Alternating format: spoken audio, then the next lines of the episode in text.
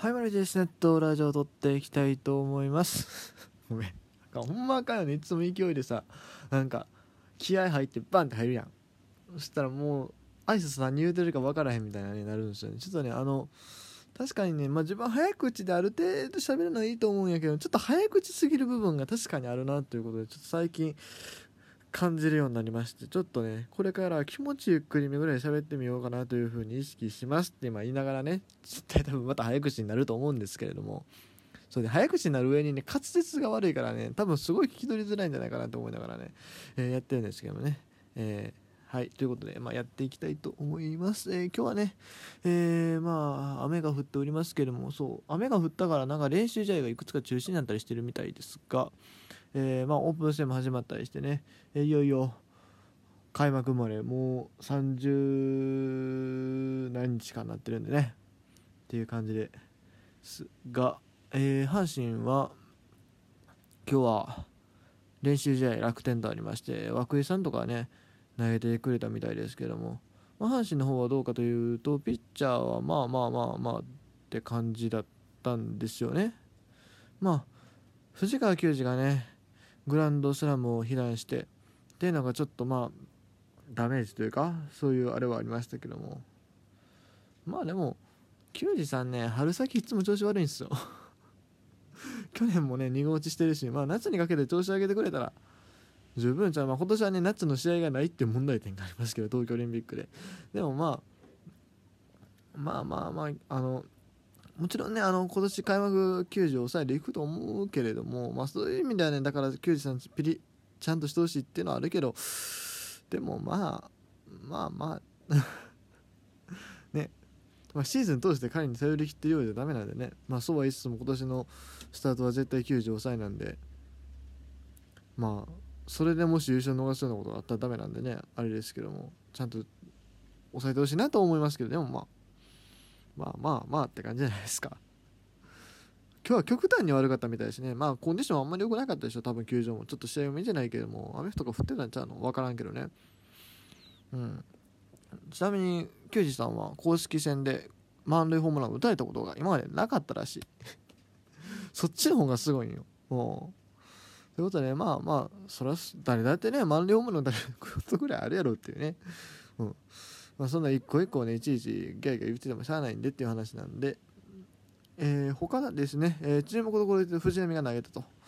藤浪が投げてねこれはねあんまりね制球が良くなかったらしい。でもまあこれはまああ雨降ってたんちゃうの？どうなん？雨は降ってなかったかな？っ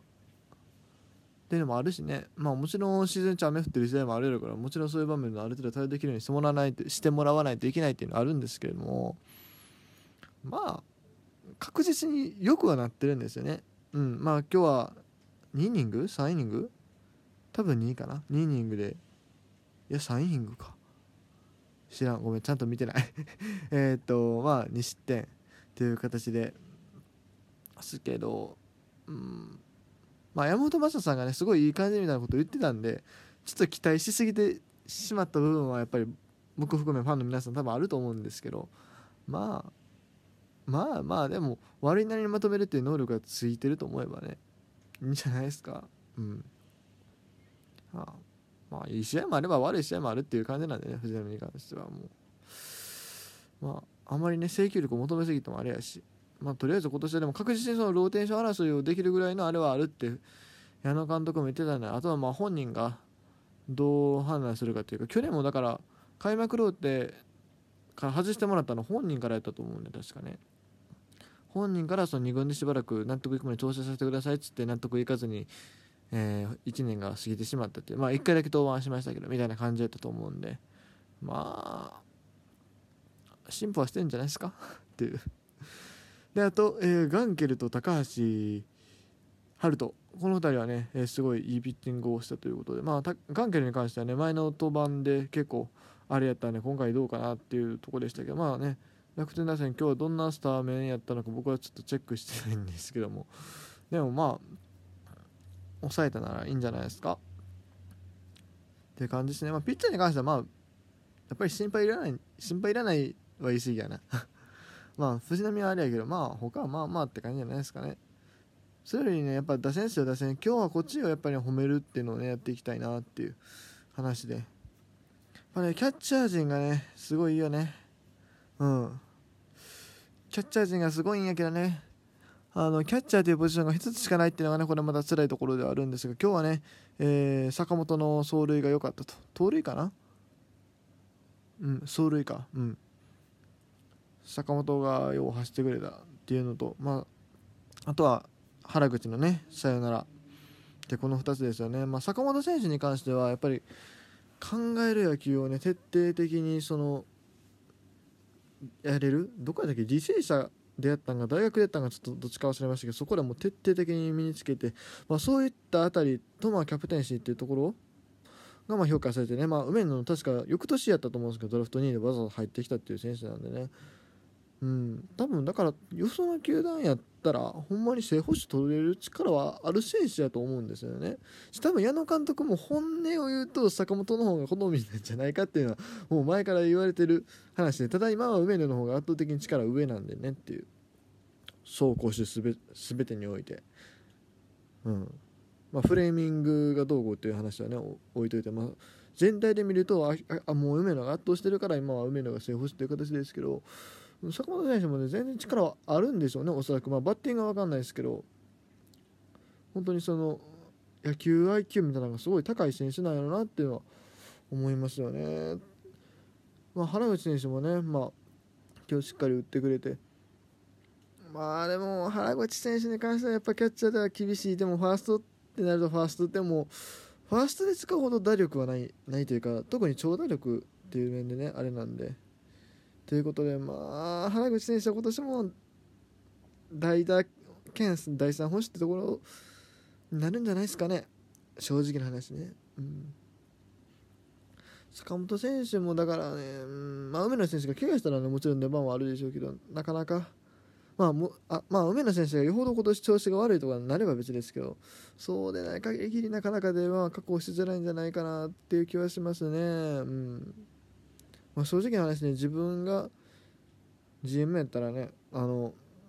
坂本選手のね出場機会を確保するっていう意味でもねもうまあどっかのタイミングでトレードなんてことを考えるだろうなと思うんですけどなかなかまあそうはいかないでしょうね。ドラフト2位に入ってる選手っていうのももちろんあるけどまあそれ以上にやっぱりえー、あれねあの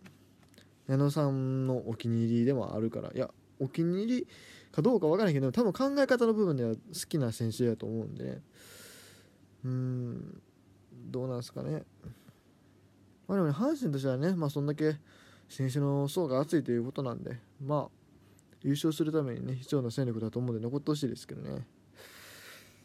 あとまあそうですね今日は陽川がホームラン打ったとか、えー、熊谷が打ったとかありますけどうんまあこの辺に関してはね一回一回褒めてても陽川選手に関してはもう宝くじと同じだと思ってるんで。まれにええとこで打つよなっていう感じのイメージなんでね。まあ特にうんって感じですね。あとまあ外国人ですか。サンズとボアにまだ当たりが出ないというのはちょっと気にはなるんですけどでもまあまあまあ別にまだしばらくはいいんじゃないですか。うんゆっくり見て。まだ今年開幕早いんでねちょっと早めにっていうのはありますけどでも別にそんなギャーギャー騒ぐような話でもないよなとは思ってますよ。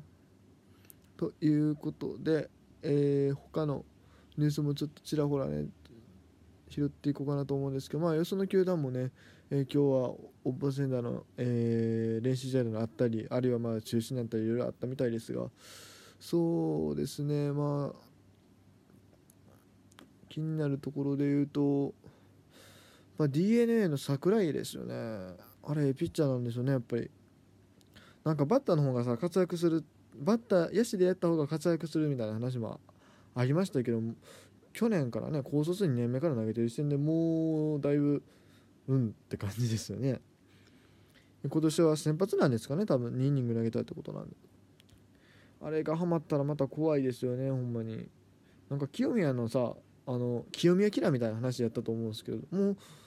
正直な話現時点ではもう上行っちゃうんじゃないかっていう感じすらしますよね。またこういう怖いピッチャーが出てきたなとただね DNA はね酷使しがちなんでね。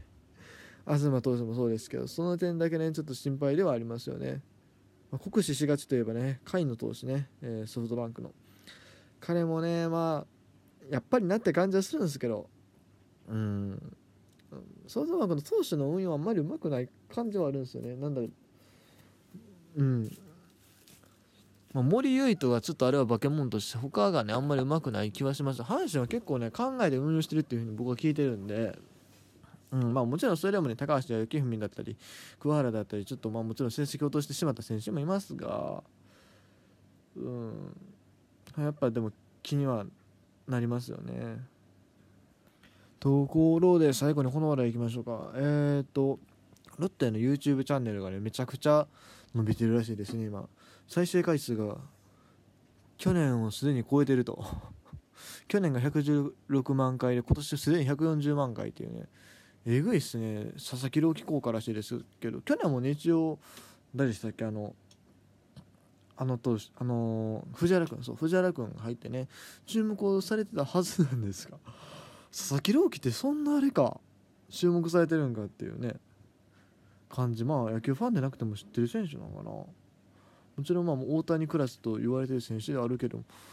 そんなにかっていうことで僕はちょっと驚いてはいます、まあ、もちろんこの1年間でその YouTube が普及がうんのかなみたいな話もあると思うけどそれを考慮してもすごい数字ですよね。うん。まあね佐々木朗希に関しては怪我に弱いとかうんのかんの言われてますけどでも大谷翔平もねなんかプロ入りの時はそんな感じやったような気がするんでね彼もなんやかんやうまいことやるんじゃないかなっていう気も正直しますよね。はい。まあとにかくうまいこと伝ってほしいなっていうふうに思います。ということで今日のネットラジオはこれで切りたいと思います。以上 T でした。